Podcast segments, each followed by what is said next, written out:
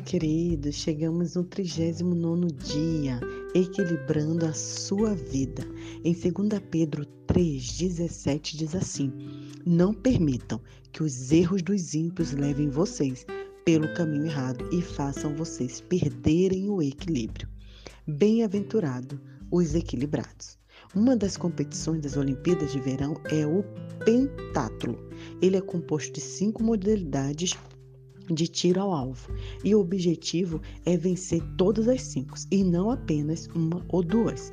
Sua vida é exatamente assim, com cinco propósitos que devem ser mantidos em equilíbrio. Esses propósitos vão ser praticados pelos cristãos, foram praticados do, pelos cristãos desde Atos 2, explicados por Paulo, Efésios e exemplificados por Jesus em João 17. Por isso, é importante que entendamos e essas duas declarações resumem um pouco as nossas devocionais. Primeiro é que nós devemos amar a Deus de todo o coração. Você foi planejado para fazer o, prazer de Deus e o seu propósito é amar a Deus em meio à adoração. 2. Ame ao próximo como a ti mesmo. Você foi formado para servir, então seu propósito é demonstrar amor. 3. Vão e faça discípulos. Você foi feito para uma missão e em seu propósito é compartilhar a mensagem. 4. Batize-os em você foi formado para fazer parte da família de Deus. E 5. Ensine todas as coisas. Você foi criado para se tornar semelhante a Cristo. Manter os cinco propósitos em equilíbrio não é tarefa fácil. Todos tendemos a exagerar nos propósitos que nos despertam maior paixão e negligenciar outros. As igrejas fazem a mesma coisa, mas você pode manter a sua vida equilibrada e firme no caminho, juntando-se a um pequeno grupo para prestar conta uns aos outros, sempre avaliando a sua saúde espiritual. Converse então sobre esse assunto com um companheiro espiritual. Lembra que a gente compartilhou que precisamos ter esse amigo? A melhor maneira de assimilar as ideias de todas as devocionais é comentá-las com outras pessoas no ambiente de um pequeno grupo.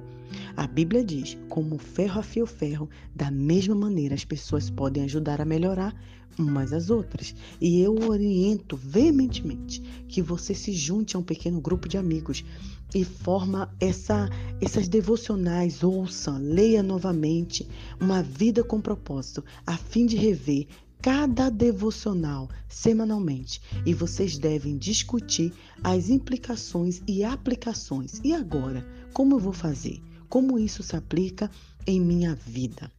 2. Faça em si mesmo uma inspeção espiritual periódica. A melhor forma de equilibrar os cinco propósitos na sua vida é fazer uma avaliação de si mesmo. Deus dá grande valor ao hábito de autoavaliação. Somos orientados pelo menos cinco vezes na Bíblia a verificar e examinar a nossa vida espiritual.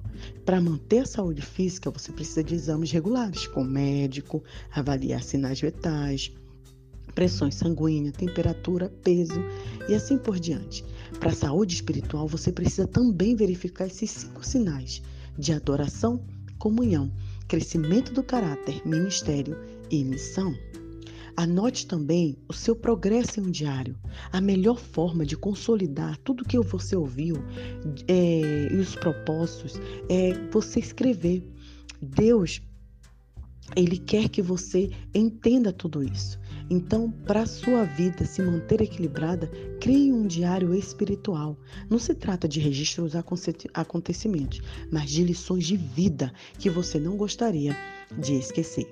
Embora seja improvável que o seu diário espiritual seja tão amplo como é, lido como, por exemplo, de Moisés, ele ainda é importante.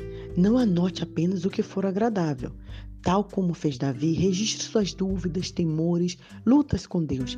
Nossas maiores lições vêm do sofrimento. E a Bíblia diz que Deus, ele quer manter, ele tem um propósito para tudo que acontece em nossa vida.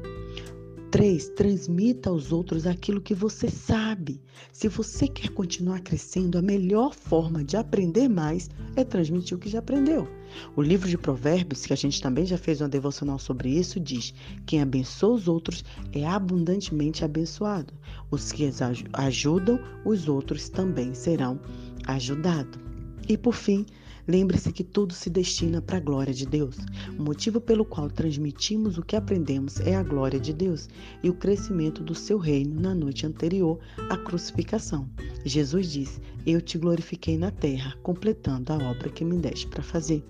Jesus disse ao Pai o que havia feito nos últimos três anos, a preparação dos discípulos para viver para os propósitos de Deus. Ele os ajudou a conhecer mais a Deus, adorar, ensinou a amarem uns aos outros como um deu-lhes a palavra para amadurecerem, discipulado, e mostrou-lhe como servir, ministério, e enviou a levar o evangelho a todos, missão. Jesus foi exemplo de vida dirigida por propósito e também ensinou aos outros como vivê-la. Essa foi a obra que glorificou a Deus. É disso que se trata de uma vida dirigida por propósito. Independente de sua idade, o resto de sua vida pode ser a melhor parte dela. E você pode começar hoje a viver com propósito. E para o versículo, para a gente memorizar o versículo. Portanto, vivam devido o senso de responsabilidade, não como homens que não conhecem o significado da vida, mas como aqueles que conhecem. E para meditar, quais das quatro atividades vou iniciar para permanecer no caminho e equilibrar os cinco propósitos de Deus em minha vida? Pense nisso, Deus abençoe o seu coração e vamos continuar pensando sobre os nossos propósitos.